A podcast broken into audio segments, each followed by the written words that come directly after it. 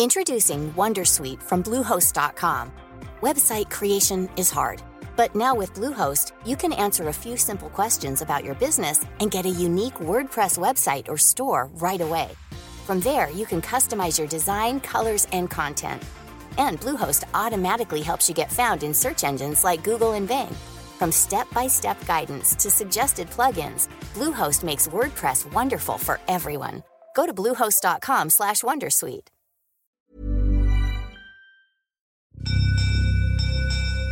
You're listening to a podcast from the South China Morning Post.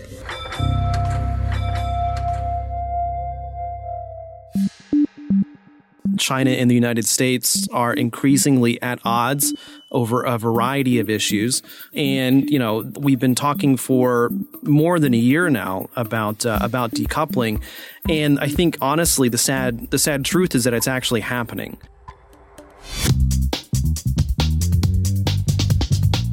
Hello, and welcome to the China Geopolitics Podcast. I'm Chad Bray from the business desk here at the South China Morning Post. And that was John Artman, one of our tech desk editors, talking earlier this week on the Inside China podcast. He was talking about the story that's dominating finance news in the United States the forced removal of Didi's app from China's app stores. It came just days after Didi raised 4.4 billion US dollars in an IPO on Wall Street. You're going to hear how this is affecting a bunch of companies from China hoping to raise money in the US markets. But before we talk about that, we're going to Afghanistan. U.S. troops are leaving after 20 years on the ground in Afghanistan. But overnight, something you may have missed. We had news that the Taliban is welcoming investment from China. Are we going to see a new branch of the Belt and Road open up? There's a lot to cover, so let's get started. Zhou welcome back. We've got a lot of things we want to cover this week, and uh, you know, in particular, I want to talk about what's happening in Afghanistan. Uh, we, have seen, uh, you know, first the U.S. withdrawing troops, closing down uh, an airbase that has been there for you know since, frankly, 2001. And just overnight, we had the Taliban say that they want to have a relationship with China, uh, official relations. So uh, tell us a little bit about what's happening with that. Uh, thank you, Chad. That's uh, very interesting because the Taliban, for the first time, they're saying on the record that you know they uh, welcome China as uh, uh, as an investor, and is also making it kind of very clear that they will not. you know, work with East Turkmenistan Islamic movement, which is regarded by Beijing as a terrorist organization. So the Taliban is, uh, seems that it's uh, now is winning the war and is also preparing for lay some uh, uh groundwork for its uh, basic diplomacy. So it's very very interesting. Remember when uh, before the September 11th attack the Taliban almost, uh, you know, very, very close uh, to take over the whole Afghanistan. Only small parts in the northern are controlled by the Northern Alliance, uh, you know, by General Massoud and these, uh, these, uh, these usual warlords. One big mistake made by the previous Taliban regime is that it has a, it, of course, it has, uh, you know, in the same bed with Osama bin Laden and getting involved in this terrorist attack, September 11th. So you know, George W. Bush will certainly not this and uh, have a have a have a war immediately. And then for China, you know, Taliban is working with uh, Eastern Turkmenistan. Islamic movement. It's also the enemy, the sole enemy for Beijing. So Beijing will not never give them any support. So it's kind of international isolation. And then, uh, you know, Taliban regime basically have only two or three other foreign countries recognized in its previous uh, uh, administration.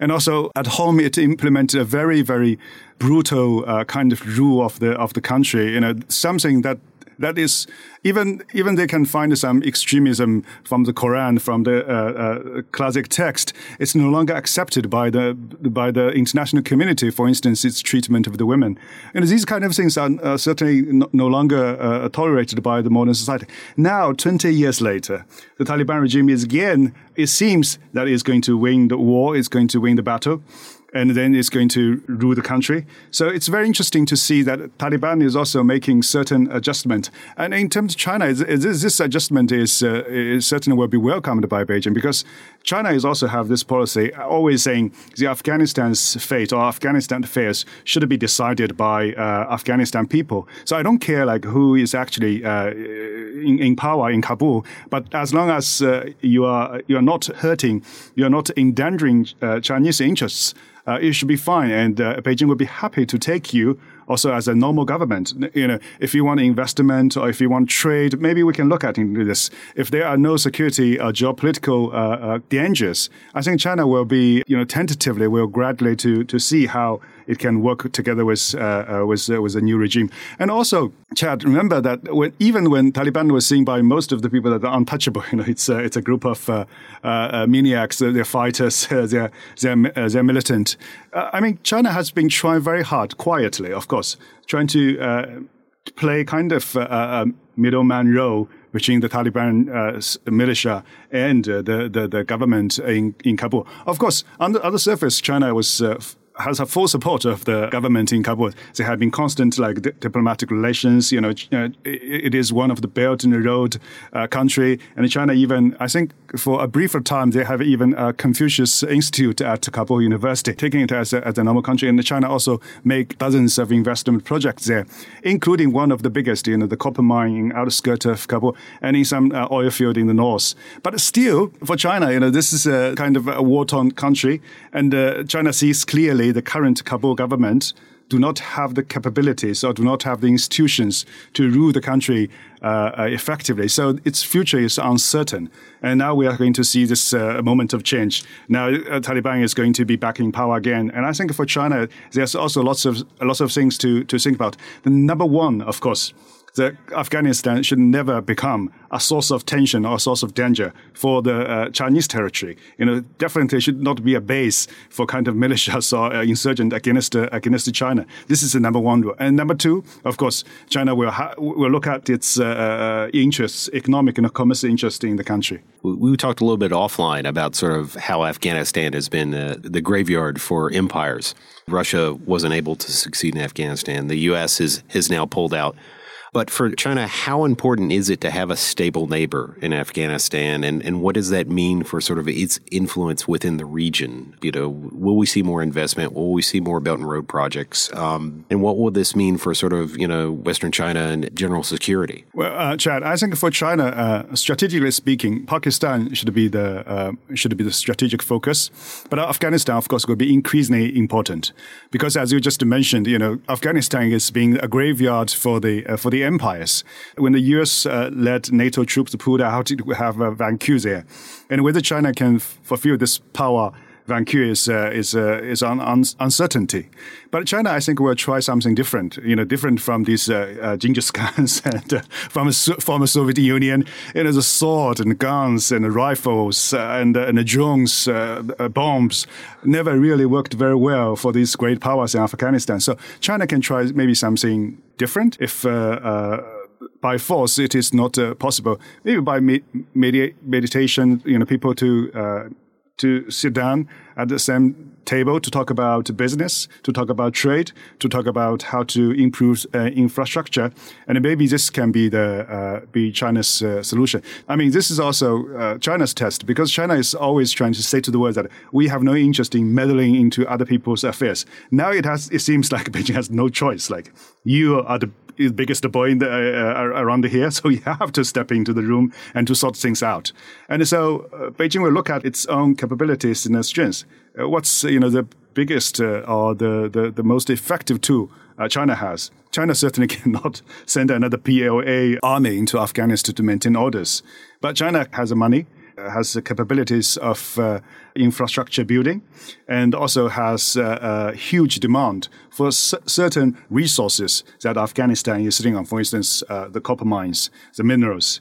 And then there also, uh, Afghanistan has huge demand for uh, manufactured goods from China. So I think these areas uh, we should look at. Uh, Zhou Xin, let, let me circle back with that. You know, you talk about the importance of sort of the copper mines and, and these things, but could we talk a little bit, focus a little bit on um, the strategic importance of uh, Afghanistan, where it sits, what what it means for projects such as the Belt and Road, and you know, certainly as an American, um, much of the focus has been about insurgency or the poppies or or you know drone strikes, these different things, and and we really haven't focused on what this means, you know, particularly for strategic importance for a country like China. Well, uh, you, make a, a, very good point, Chad, because for China, Afghanistan is very uh, important in this uh, uh geography. I mean, look, look at uh, the you know the, one of the key projects in the Belt and Road, uh, the China-Pakistan uh, economic par- corridor. You know, without a stable uh, Afghanistan, you know, this basically will remain a pipe dream. Exactly like a gas pipeline I have mentioned earlier in the podcast. You know, they always uh, think about this this great idea of TAPI from Turkmenistan goes to Afghanistan and Pakistan to India. You know, India needs natural gas. Turkmenistan has the world's largest reserve of gas, but it can never be realized because of what? Because of there's war, there there are no infrastructure, there are no security, no stability. Uh, along the way. So for China, it would be the same problem. So China will have to have to you know ensure that there is some kind of at least some very basic level of uh, uh stability and uh, and the regional uh, certainty there, so that it can uh, map out its uh, ambitious uh, projects of Belt and Road. Without that, it will be uh, it will be all, all, about the problems and the troubles. You know, there will be no benefits for China. Yeah, and, and it's it's interesting. I, I, wonder with the Belt and Road if if we will ultimately see sort of uh, what we've seen in Pakistan, where we've seen China make uh, critical infrastructure um, investments that's led to Chinese companies like Haier and and others. Um, investing, building computers, building washing machines, building all these things that not only go back to China domestically, but also go to other parts of the world. Yes, the, the very idea of a Belt and Road is actually being pushed by the a U.S. initiative started by uh, Hillary Clinton in tw- almost like 20 years ago. And in, uh, in Kabul, I think Clinton mentioned something new Silk Road. Okay, the, the United States is going to step into the region and you know also trying to uh, have this infrastructure to build up, and then there was a, a common uh, prosperity kind of community in Central Asia, uh, led by by the U.S. But it never never worked. And China have this uh, um, Belt Road, and as you can see, almost China's Belt Road. Of course, broadly speaking, it goes to uh, Afghanistan, but so far China has been it, because it's not possible for China actually to put these uh, these monies into it. So it has to go through its uh, neighboring areas. Pakistan is a good starting point because in southern part of Pakistan, Islamabad or uh, Karachi, their support, their their labor, their stable environment. So it's good for manufacturing. And if you look at the energy or the pipelines, you can see China China's pipelines. Uh, none of these uh, key Chinese pipeline, oil or gas pipeline goes to Afghanistan. They all go uh, in, in, in, the north. So maybe in the future, you know, when Afghanistan is a little bit uh, stabler and China will have uh, better confidence in this country, some of these projects actually can go to uh, Afghanistan. And also, one thing, one small historical uh, uh, incident I would like to mention is that although Afghanistan is a neighboring country for China, it feels like very remote. For now, they share a small part of the border, but this border has been closed for the last 200 years, has never been opened. And there was no, there were no direct flights between the two countries. Okay, there was one. There was once upon a time there was a brief flight uh, between Urumqi and Kabul, but that uh, area has no security uh, uh, kind of protocol, so no one is recognizing the security. You have to actually uh, go to a small office in Urumqi saying and pay cash to buy an air ticket to fly into Kabul. But I, I don't think that's uh, that route has ha, is still in operation. Anyway, China's longest or the, the, the, the deepest uh, connection with Afghanistan is actually through Xuanzang, the monk in, uh, in the Tang dynasty. Uh, you know, this is also the base for the journey to the west when uh, Xuanzang was trying to uh, travel from Xi'an all the way to northern India to take back Buddhism back to China.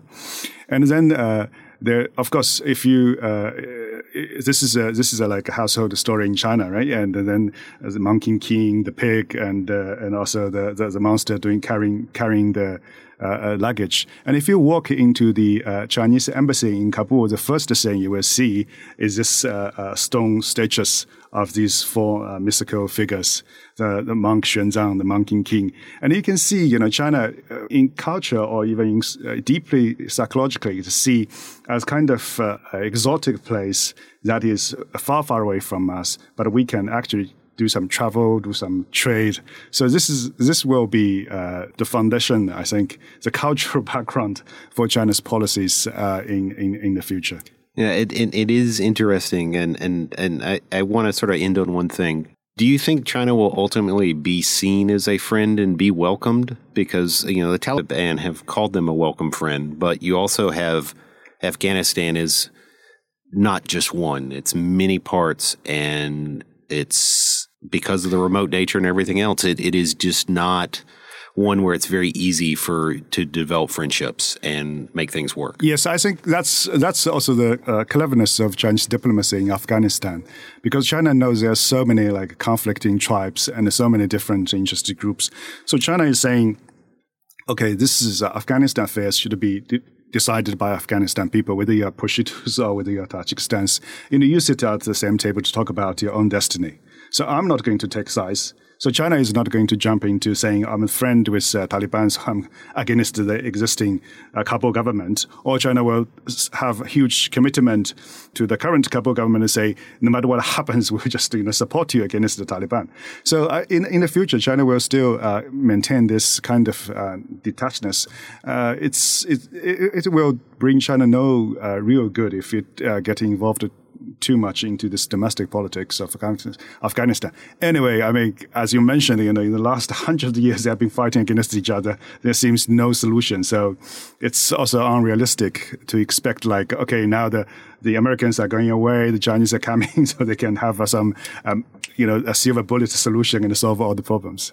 Uh, Zhou Xin, uh, once again, thanks for joining us and uh, giving us the great insight into uh, Afghanistan. Thank you, Chad. Hi, this is Xinmei Shen from the tech desk at the South China Morning Post. This week, I'm hosting the Inside China podcast, and we're talking all things Didi. It's China's biggest ride hailing app, and it was the year's biggest Wall Street IPO. That was until the Cyberspace Administration of China stepped in. Now there's three more US listed companies from China under investigation. And the broader crackdown is also affecting Tesla and Microsoft. Come and hear more about what's happened, why it happened, and what comes next on the Inside China podcast. Uh, Georgina Lee is my colleague here on the business desk in Hong Kong. We've both been reporting this week on how Beijing's new rules for Chinese companies listing on U.S. markets are having an effect on upcoming IPOs. Welcome to the podcast studio, Georgina. Hi, Chad. How's it going? Now, there's a lot going on, on the U.S. side in the wake of uh, China's uh, Cyberspace Administration intervening on Didi. There's investors launching lawsuits. There's uh, congressmen who are issuing sternly worded statements. We've also seen a fair bit of just investor anger uh, over this, or at least affecting the stocks. But let's unpack the bigger story behind this. Um, there are new rules for Chinese companies hoping to raise capital in overseas markets. And by that, we can assume where the big money is on Wall Street as opposed to, say, Hong Kong. Uh, can you unpack for us what these new rules uh, are what they mean? I know it's very early. So there has been a, a range of pretty sweeping uh, new rules that's coming out of Beijing, and basically I would say that not too many people have the specifics about what Beijing really want to implement. But one thing for sure, I think uh, right now, I think Beijing is pretty much looking at tightening uh, uh, scrutiny of uh, you know uh, Chinese companies looking to conduct an offshore listing and you know an offshore IPOs. Uh, so what's going to happen? Uh, I think everybody is just waiting and seeing. But what's for sure is potentially that there's going to be more scrutiny from new agency that might be proposed in order to oversee this kind of ap- applications versus the status quo that we don't have specific you know application requirements from the securities watchdog, the uh, you know CSRC, uh, who is not currently required to actually give permission to these companies seeking offshore listing. So potentially we're looking at extra layer of scrutiny governing these applications, uh, looking at, uh, you know, launching an IPO in the U.S., potentially also for Hong Kong markets. Yeah, it, it's interesting because the, the U.S. market, particularly for you know tech companies, has been such a, a, a, big driver, and you know you haven't had to have that permission. You know, say if you want to list in Hong Kong and you were a traditional H share, um, where you're incorporated in the mainland, you did go to the CSRC and you said, "Hi, um, you know, I would like to do this," and you went through the whole process. But in this case, now they, they want to bring everybody under under that umbrella in some fashion. It seems like. Do we have a sense of you know what this might mean for upcoming IPOs? I know we've had a few companies this week come out and either say it or at least people affiliated with them say they were delaying their IPOs.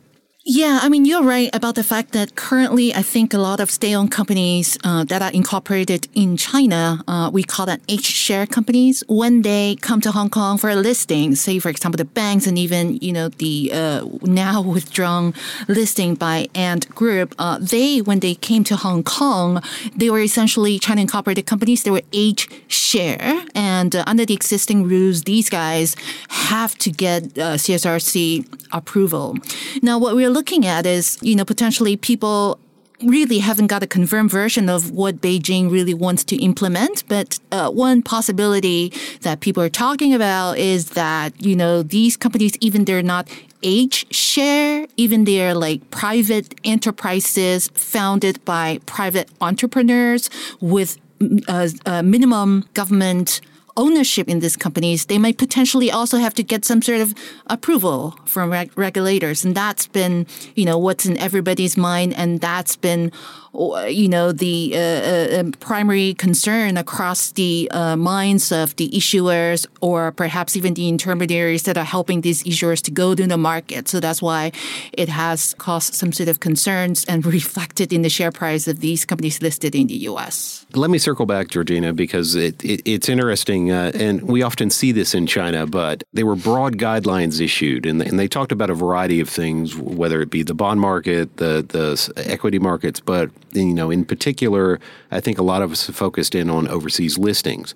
But these aren't rules per se; they're they're guidelines, and and so, you know, how soon could we see sort of something promulgated where we really have a sense of what's going on, and what are people telling you right now about sort of you know where they expect this to head? Yeah, you're right about the fact that what has been issued over the past week is just very broad. I wouldn't say there there were even guidelines because the Chinese word for it is it's called yijian and it's kind of like a viewpoint that the regulator has issued. So, you know, it's not at this stage as solid and concrete as a set of guidelines or as a set of measures that has to be implemented by the different divisions. But what's been mentioned in this whole set of rules targeting illegal activities in the securities market is that among two of the 30 or 40 uh, viewpoints that has been published last week, two of them specifically mention offshore listing plan by Chinese companies going forward has to be going through some sort of tighter scrutiny by Chinese regulators. So that has been mentioned among two, among maybe 40 or 30 of all these different viewpoints. So that has would essentially caused a lot of nervousness or perhaps unnerve quite a few of the issuers or investors out there in the market. Yeah, and I was talking with a, a Didi shareholder j- just uh, today who um, he's someone who's very pro China in terms of investing and the opportunities. His ETF is really focused around telecoms and, and internet companies. But uh, you know, he he's just talking about how Americans uh, in the investing community are just so unnerved by something like this. You know, the the classic idea that markets don't like uncertainty. And on top of that, you, you've you've got the just general sort of distrust that's been growing between China and the U.S. recently, whether it's about accounting rules or uh, you know, and potentially delisting for some Chinese stocks. And so, Georgina, I, I want to ask what, what you're hearing from investors and, and, and deal makers and, and, and, people in the industry right now. You know, what, what, are they saying? What are they thinking about this? I think across the, the banking sector, the intermediaries who are helping the uh, Chinese issuers arrange, you know, their listing plans offshore, they are in fact seeing a lot of nervousness among the investors. Perhaps they would be saying that, well, right now might not be the best time for you to chase up these stocks in the U.S. You know, you can wait out and see uh, after this whole shockwave uh, from these uh, latest announcement has passed. Perhaps you know take a breather and then share price would go back to normal. I guess we've seen that historically with a lot of different announcements from Chinese regulators. A lot of time they come uh, without a lot of uh, details until a later stage. Um, you know, the other example that I can quickly raise would potentially be what happened with Luckin Coffee. They were definitely hit by uh, an accounting scandal, and then they, uh, you know, were found out to have inflated their uh, financial figures even before their IPO, and it was part of the data that was used for their IPOs. Uh, at that moment, there was a broad sense of nervousness and pushback by U.S. Uh, investors and say, look, you know, should we still trust these Chinese companies? I remember the U.S., you know, legislator or the, um, you know, people in this, um, you know, legislature were, you know, even proposing a lot of uh, measures to target Chinese listings in the U.S. But after a while, then you see, uh, you know, this natural uh, investors' interest come back after maybe several months.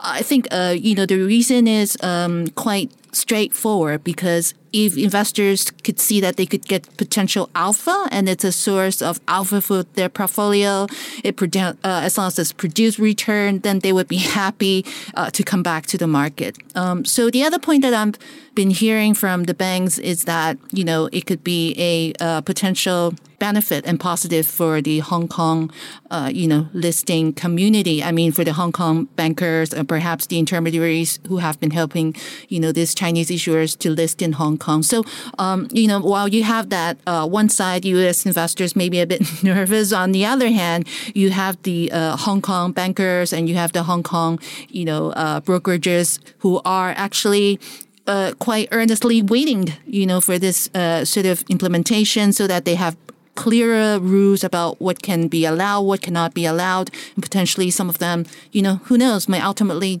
uh, switch over to have a listing in Hong Kong.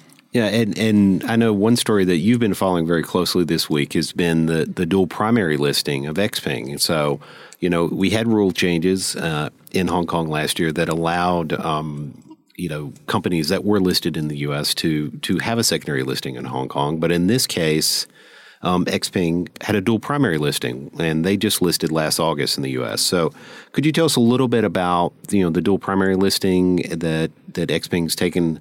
Undertaken and sort of what this may mean for the future of, of more homecoming of stocks to Hong Kong? I think dual primary listing essentially what it means is that this uh, company, you know, these kind of companies that have been listed in the U.S. when they seek a dual primary listing, then the jurisdiction as well as um, you know Hong Kong here as a dual dual primary listing location can be considered on par with the US. In other words, then, you know, the compliance or perhaps the scrutiny that they have been uh, following in the US market would potentially, you know, be on a par with what they would be um, imposed on uh, by the regulators or by the exchange here. So, in other words, it's kind of like put Hong Kong as another quote unquote home market for uh, these issuers.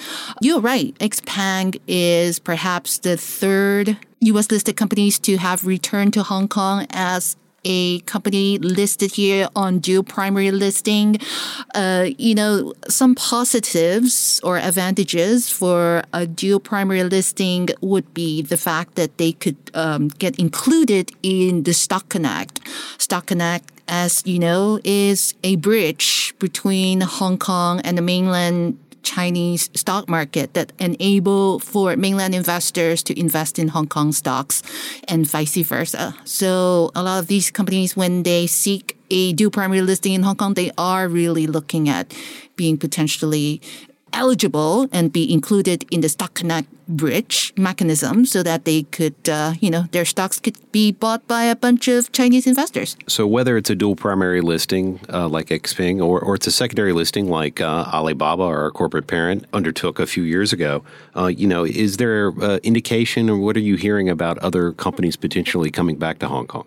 In terms of secondary listing, I think the interest has always been there. I think we have been on perhaps at least two and a half years run on the secondary listing because it was an, uh, you know, it was part of a, a, package of reforms that the Hong Kong exchanges and clearing has implemented in Hong Kong since April 2018. You know, we already have some sort of experience by several pretty big U.S. listed companies, uh, Chinese tech companies such as the Baidu, the JD.com, and then a lot different others that have tried this. So they have seen, well, you know, all these companies that have returned, why don't I do the same thing? So uh, the only criteria that they would have to follow time wise is that they have to have two years two full years of track record of having been listed in the US and then you you you can qualify for secondary listing. So what we're seeing is a lot of others, you know, that are potentially now eligible because time has lapsed from 2018 and now we're starting to have like maybe perhaps a company that has been listed in the US for two years old, you know, a two year old company listed in the US uh, for just two years. Now they become eligible. So there's still a bunch of companies, you know, that are looking to uh, list in Hong Kong on a secondary listing basis. Uh, on your question about dual primary listing, I think, you know, that is possible too. That might potentially bring in other companies companies that would follow the footstep of Xpeng, and then, uh, you know, seek a primary listing. Uh, what has been reported by uh, some of the media outlets is that, you know, after Xpeng, other electric vehicle makers of China, such as the NIO, such as the Li Auto, you know, they may also, you know, choose a dual primary listing as a way to come back and list in Hong Kong. So yeah, I think the trend has been pretty positive. You know, these sort of new avenues opened up by the Hong Kong Exchange to welcome Chinese companies uh, listing and fundraising on this market is definitely positive and conducive to more to follow. Well, thanks, Georgina. I know you'll be following this closely. We'll all be following this closely. So we'd love to have you back in the studio soon to talk about this. Yes, for sure. That's all for China Geopolitics this week. All eyes will be peeled on Chinese tech giants as they navigate their way through Beijing's further crackdowns and the decoupling that's underway. For more coverage on this, as well as China's relations with Afghanistan, go to scmp.com. And for more updates, you can follow Zhou on Twitter. He's at XINZHOU. And you can follow me at Chad Bray, that's C H A D B R A Y or you can just follow the whole team at SCMP Economy. We'll be back next week to bring you more reports and analysis. Thanks for listening. Bye for now.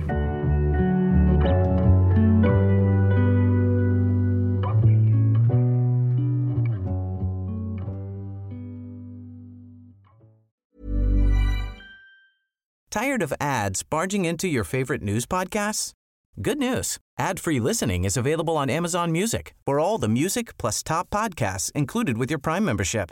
Stay up to date on everything newsworthy by downloading the Amazon Music app for free or go to amazon.com slash news ad free.